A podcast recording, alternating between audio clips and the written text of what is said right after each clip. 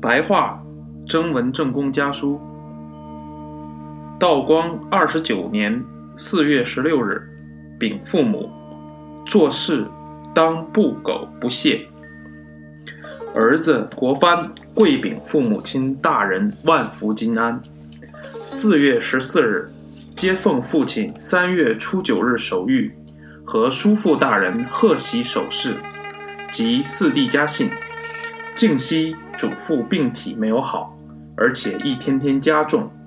父亲、叔父领着诸位兄弟服侍已经三年，不分昼夜，没片刻可以松懈。只有儿子一个远离膝下，没有尽一天孙子的职责，罪责太深重。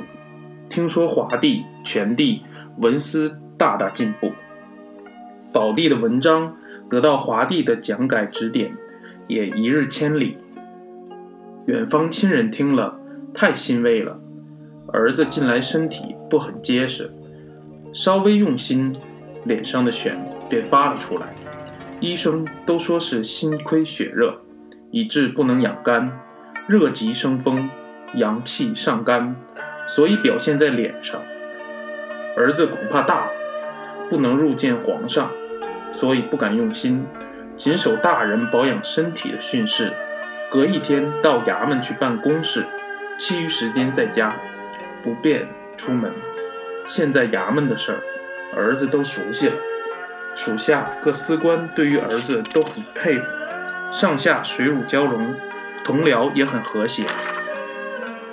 儿子虽终身在礼部衙门，为国家办照例这些事儿，不苟且。不松懈，一概按规矩办理，也是我愿意干的。英仪在广东，今年又请入城。徐总督办理有方，外国人折服，竟不入城，从此永无疑惑。皇上喜悦得很。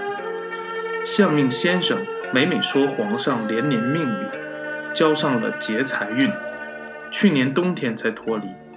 皇上也常对臣子们说：“今年的气象果然昌盛太平，真是国家的福气。”儿父和孙女辈都好，长孙继泽因为发蒙太早，教得太宽，尽已读完书经，请先生再把《诗经》点读一遍。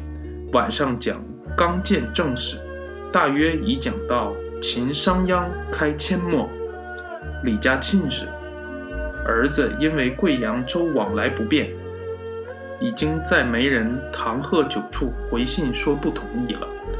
常家亲事，儿子因他家女儿是小妾所生，又听说他家嫡庶不和睦，其世兄也不憨厚公朴，也不同意。